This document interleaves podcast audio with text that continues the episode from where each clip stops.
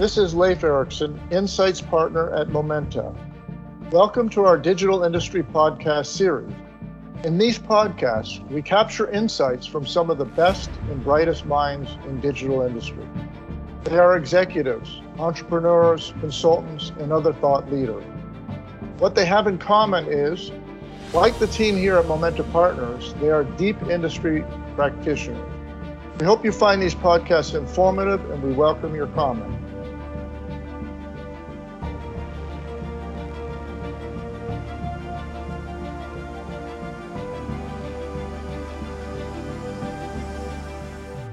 Good day, everyone, and welcome to the latest Momenta Partners podcast. My name is Leif Erickson, Insights Partner here at Momenta, and our guest today is Tom Rowley, Beijing Technology Startup Executive.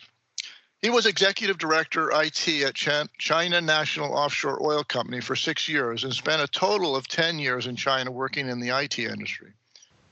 While at CNOOC, the acronym for China National Offshore Oil Company, he led the implementation of a plant-wide IT project for Waisu Refinery, Asia's largest refinery at the time. He is fluent in Chinese. Welcome, Tom. Thank you, Leif. It's good to be with you.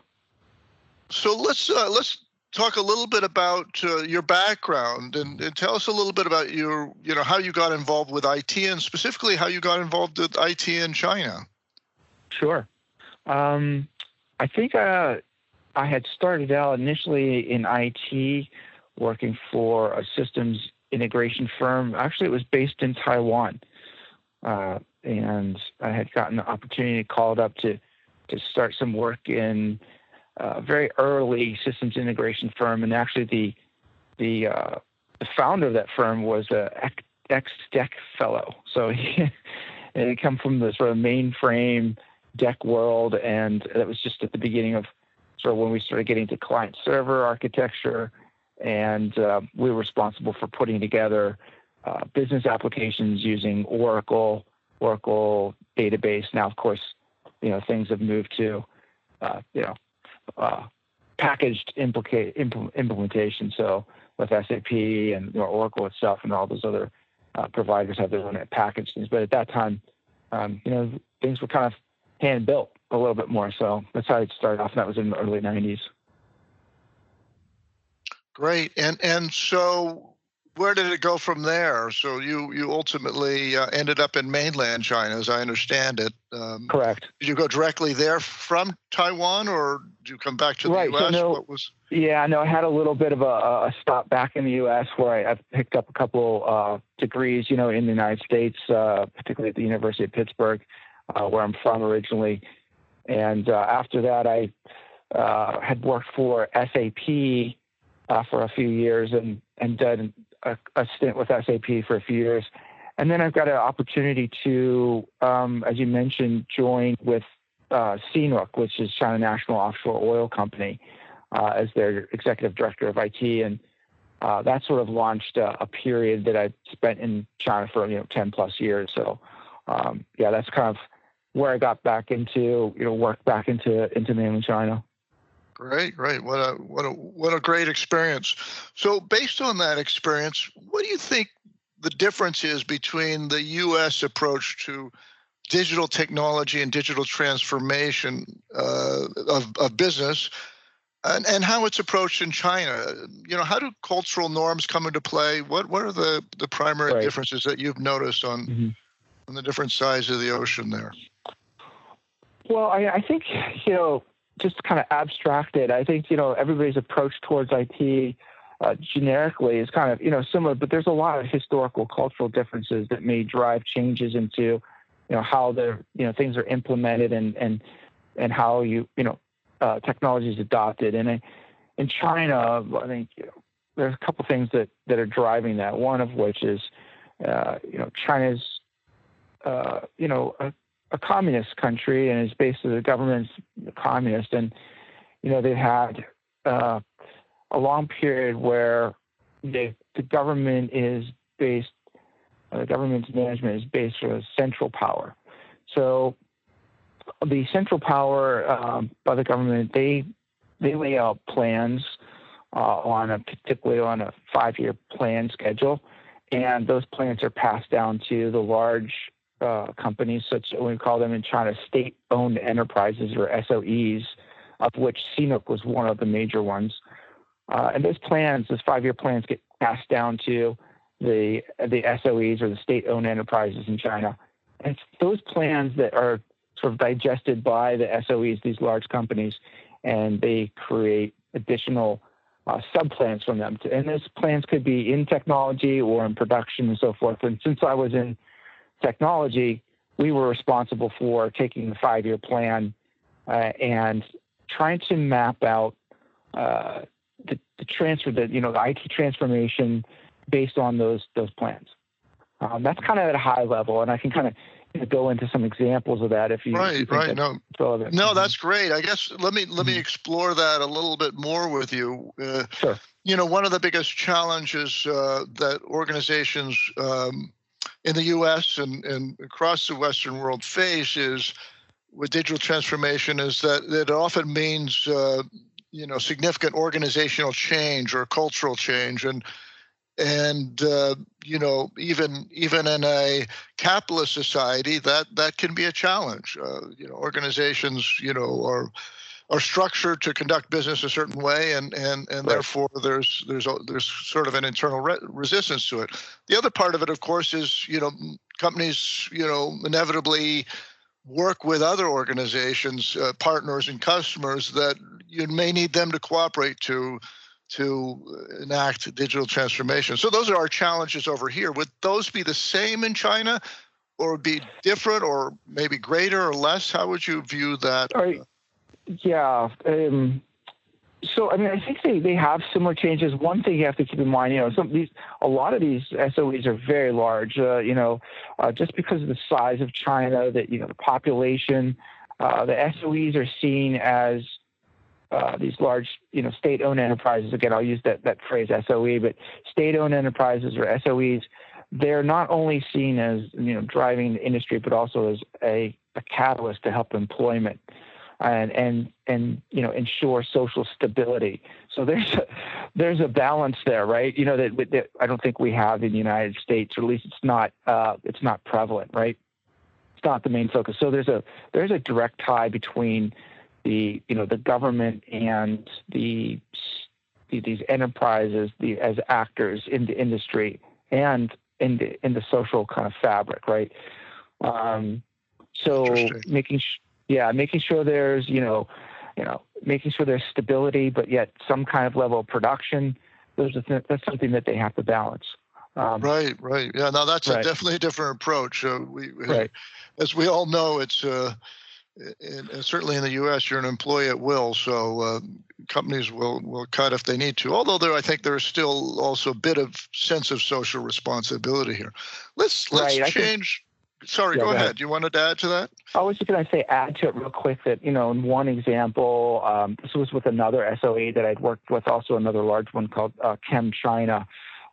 We had to shutter a number of plants, and typically, in the West, they would shutter the plant, and that would kind of be it. They'd give their notice, make sure HR did its rounds to kind of notice everybody. But within China, when you shutter a plant, you're responsible to ensure that those employees are moved off to somewhere where they can find employment, or maybe just move them into another plant. So there's a lot of movement around. So.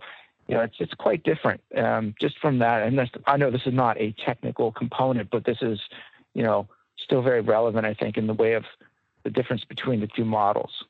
Absolutely. And of course, as I mentioned, it's there's organizational and cultural challenges here as well. So it's never just about the technology.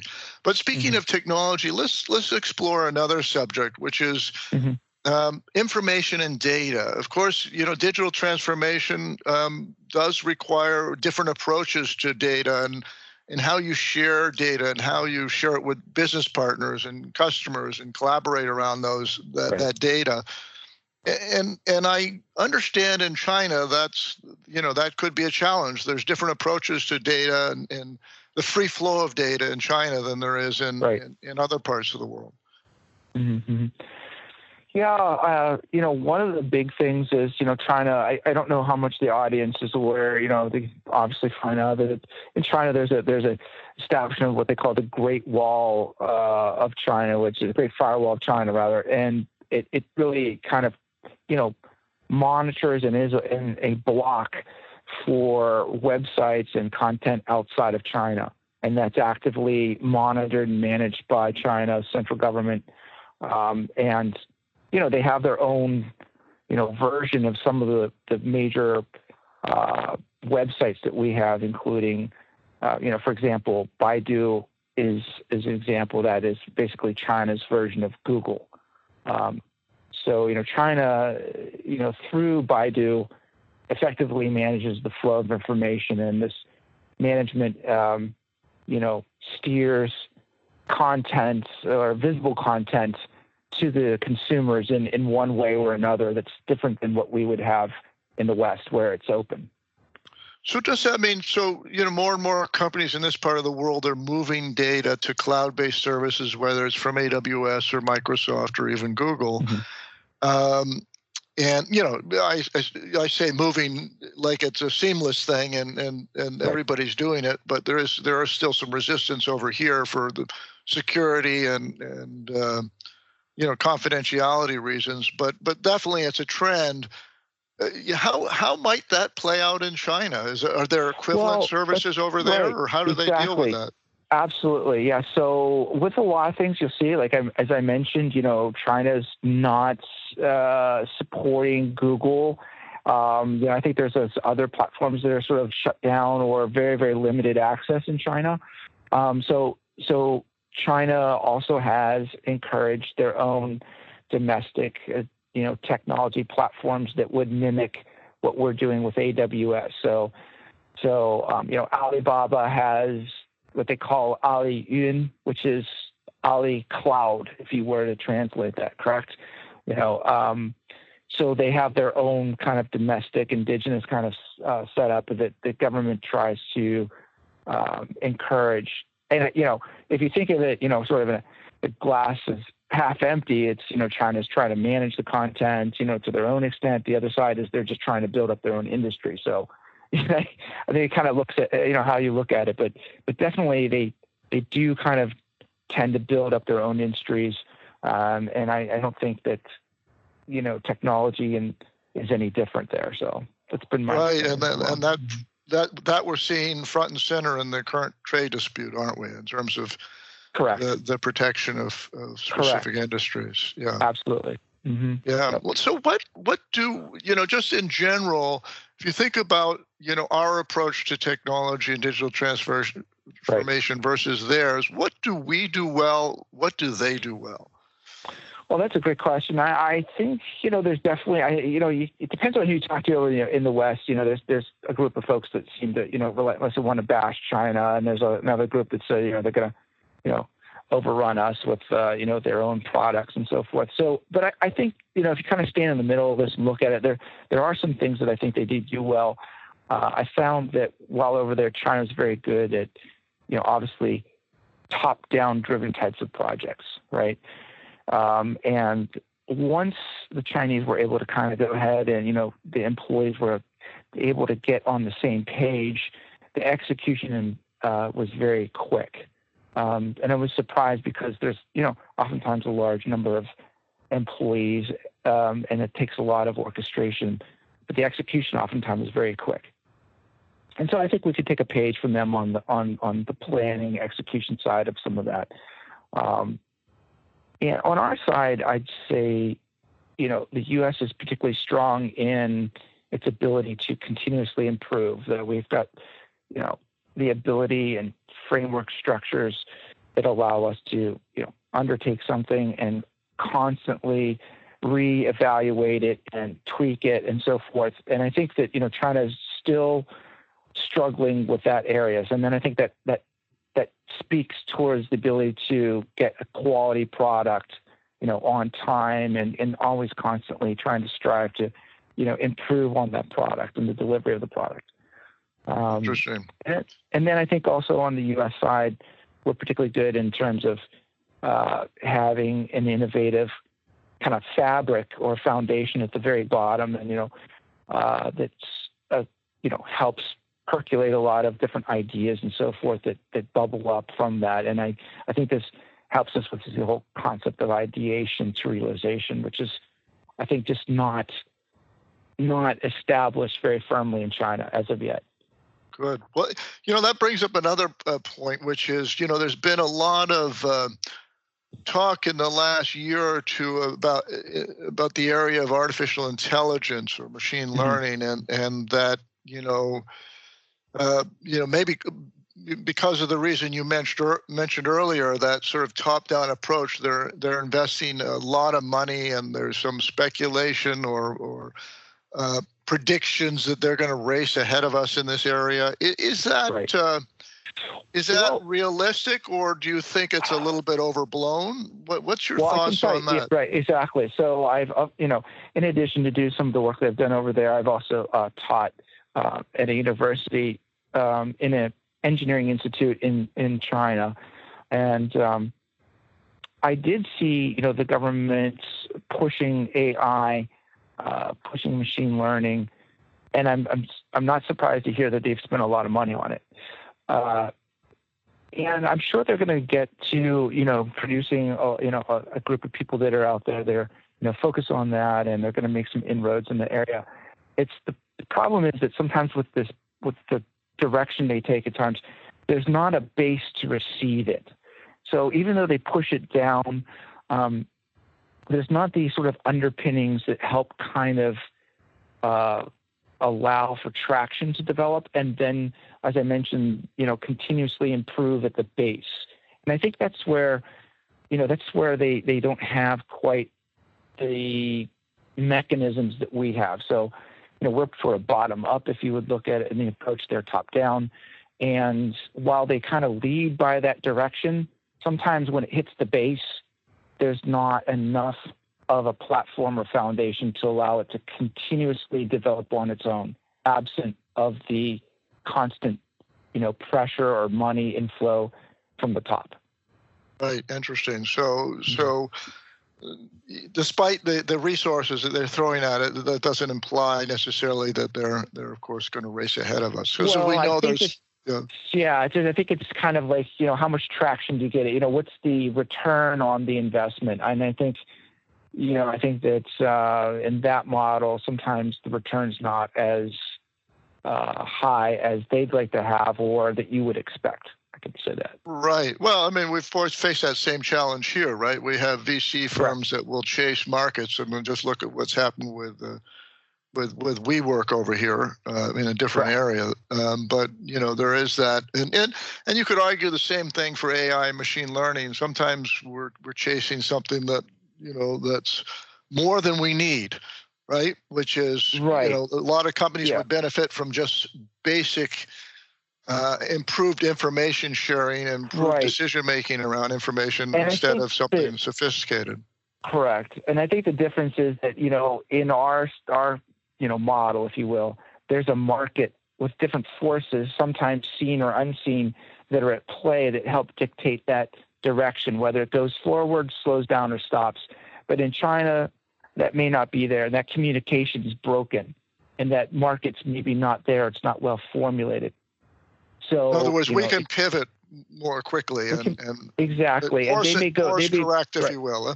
Right, force correct at different levels of granularity, right? I don't know how effective it works. Sometimes it's not as effective as others, but I would say by large, theirs is not as effective. And I think theirs is a little bit more prone to overshoot or undershoot, Gotcha.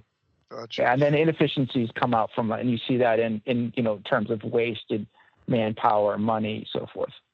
Right. Mm-hmm. So that sort of takes us as a good segue to thinking a little bit about the future of technology in China.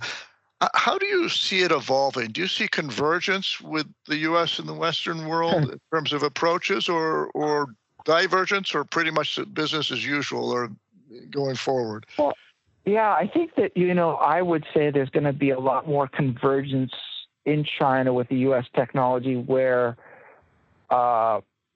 where the technology is more linked towards what I would say sort of B2C or business to consumer, retail, because I think those companies, technology companies, have a lot more autonomy from the Chinese central government. They've kind of been left alone, and I think you see a lot more innovation there. So, you know, like I don't know how many of the users or your audience is familiar with the Chinese product called WeChat, which is, you know, like a social, like WhatsApp or something like that. It's a very, I think, find it very easy to use, very well developed, and lots of different functionality that, you know, the U.S., you know, platforms maybe are just sort of catching up to, and they've been enjoying that for a while. Yeah, I think we're familiar with it, if only because of the trade dispute, right? Because I think it's come up. Right. It's come up as something that might be blocked because of security concerns. Okay. That's my only familiarity with it anyway. Quite possible that there are some security concerns there, but just in terms of the technologies where it's related to your question, you know, I think that there's some convergence there and a lot more free flow ideas. And I would say that, you know, the Chinese kind of components, these social tools are pretty advanced, right? However, on the flip side, maybe some of the technologies that are a little closer towards core, you know, concerns for the central government. So those ones that are closely tied to the SOEs and manufacturing supply chain. Now, some of that innovation, and I say innovation, I mean domestic innovation in China, right, might be continuing to lag behind what we would see in the West. And possibly, you know, that schism, if you will, say, you know, between the Western kind of model and the Chinese model is going to continue. And I would say that it's probably continuing that vein and under the current administration within China, because they seem to be somewhat retracting, you know, back from the West and more focused on developing their own domestic capabilities and, you know, at different levels of cost, I guess. Yeah, interesting. Of course, a lot of that is playing out in the public right now with the again, with the trade dispute. So let's switch gears a bit here, which is, and talk a little bit about, you know, some of the challenges that China faces. And one of them I've heard is in the area of labor, you know, with the former one-child policy and the grain of the population. Right. Is it true that there is some there are some challenges there in terms of their labor force and getting the right people and the right trained people? Right. Yeah, absolutely. I mean, again, I can kind of speak a little bit more towards the technology area where, you know, had the most exposure. And I would say that, you know, China has made a lot of improvements to bolster the post-secondary educational system and, you know, the system of universities. If you look back in the, you know, the 60s to the 70s, there was a big gap where the educational system was disrupted over the Cultural Revolution, and basically, you know, the universities were shut down. You know, so after that, you know, into the 80s and beyond, the government really pumped a lot of effort and money into, you know, bolstering that system. And they, I think for the most part, have done a good job into recovering, gaining ground. So they've produced a lot of, you know, young engineers and so forth. But, you know, focusing on that meant that they kind of didn't focus on some other areas, I think, as much relative to that investment. And some of that is an area of like sort of technical or vocational training. So there's at present, I believe, still a very large gap where that's not being filled with trained young folks coming out of vocational technical schools.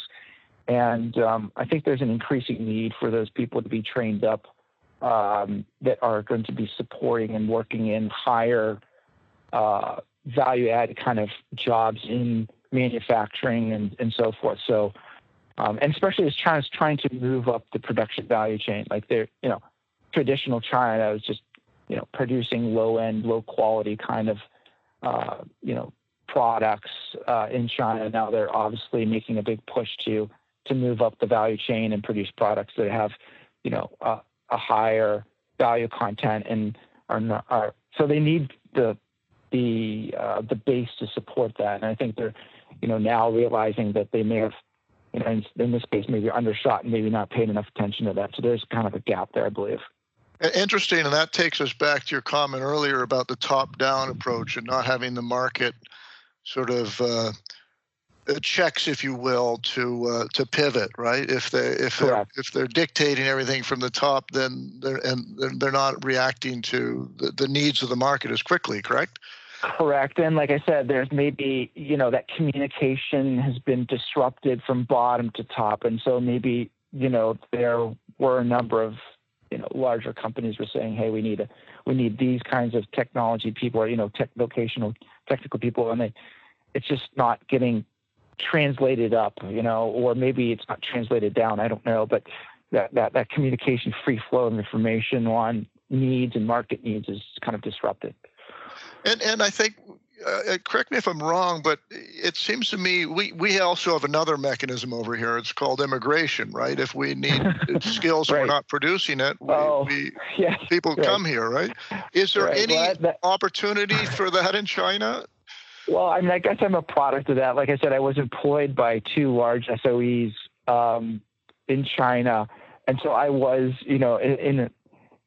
for all intents and purposes, hired on to help at that time. But it's interesting because right about the time when, the new leadership took place and came in, a lot of those sort of high-end jobs where, some other executives were pulled in from the West to help out, that's kind of all dried up.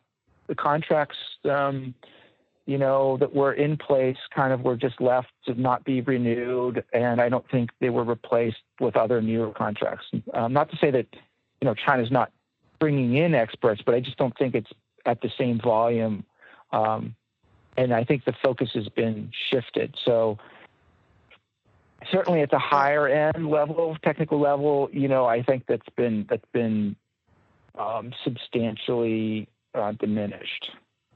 And given the nature of the government there, probably is not as an attractive place to immigrate to for a lot of people as the U.S. is. We continue to be a magnet for global immigration. Correct. I think, again, one of our big strengths is this network of universities that we have, just find, establishments, and not just in the United States, in the Western kind of more developed world.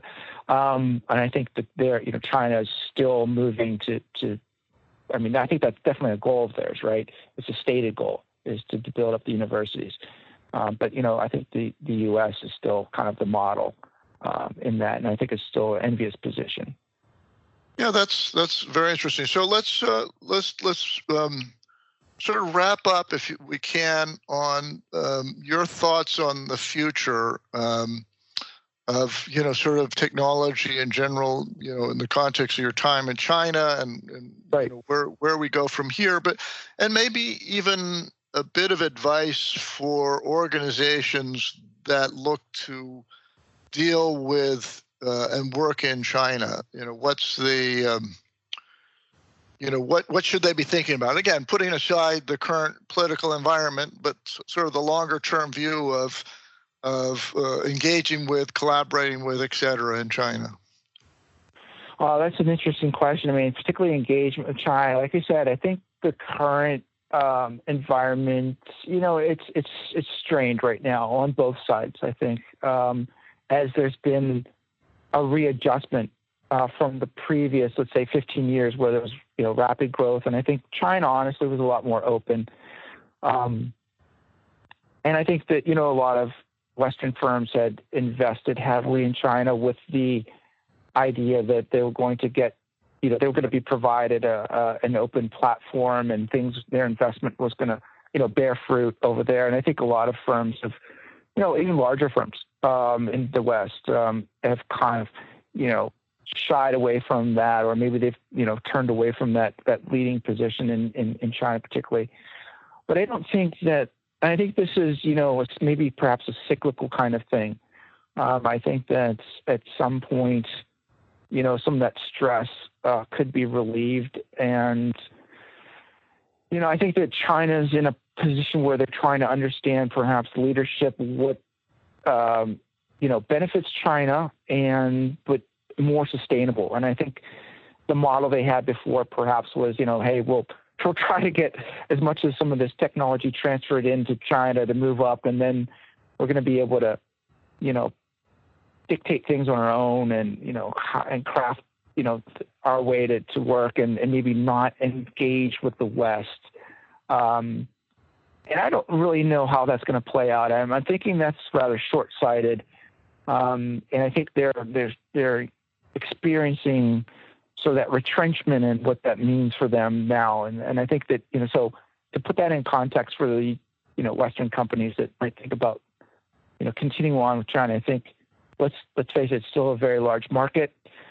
You know, there's still labor there that I think is not as cheap as it had been, but still relatively cheap. And I think that, you know, Chinese is, like I said, there's a lot of younger folks that are in through these universities. And I think they deliver, you know, a quality offering in terms of what they bring to the table and value. And I think that's going to continue with that trend. And hopefully things are open up.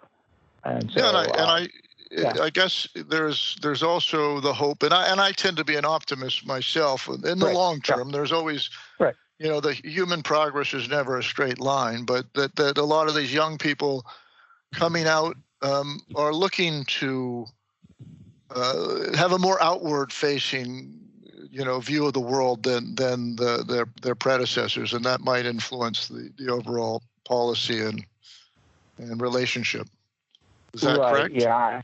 Yeah, no, I agree. I think a lot of the folks that, you know, this sort of younger group of people that worked with, you know, they grew up during this period of time in China where China had rapid growth, you know, it was much more open and so forth, freer flow of ideas and so forth, engagement with Western companies. They either worked for a Western company or they worked with them as partners. And, I think a lot of them have gotten used to that. And I think that's just, you know, something that's sort of ingrained a little bit more now for this generation of Chinese employees. And, you know, I think that whatever the government's kind of crafting right now in China, I just don't know how it's going to, again, you know, where's that going to gain traction with the larger populace? I think that that's yet to be seen. And I think if I look at it in the next maybe five to 8 years, I think we could see some correction in the current regime where they maybe realize that it's, you know, going alone and walling off is not going to be in their best interest. So. Right. Well, that's a good way to end it there, Tom. Mm-hmm. We also like to share with our audience any recommendations you have on books or other resources that might shed some additional light on the subject. Yeah, I mean, just in terms of what I was talking about, sort of in China, there's a book that's written by Carl Minzer called "How China's Authoritarian Revival is Undermining Its Rise." It's interesting. I don't know how much I've ascribed to it. Just something I'm looking at that, reading through that. That's interesting. In terms of resources, you know. Life resources, I have a plug in for a company called Better World Books. This is an agency that you can buy used books off of. They'll deliver to you sometimes free of charge.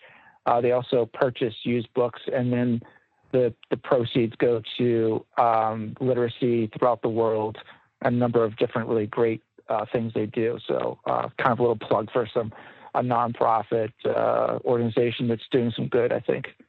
Great. That is super. Thank you for that. And thank you for taking some time today to share with us your insights on China. Absolutely.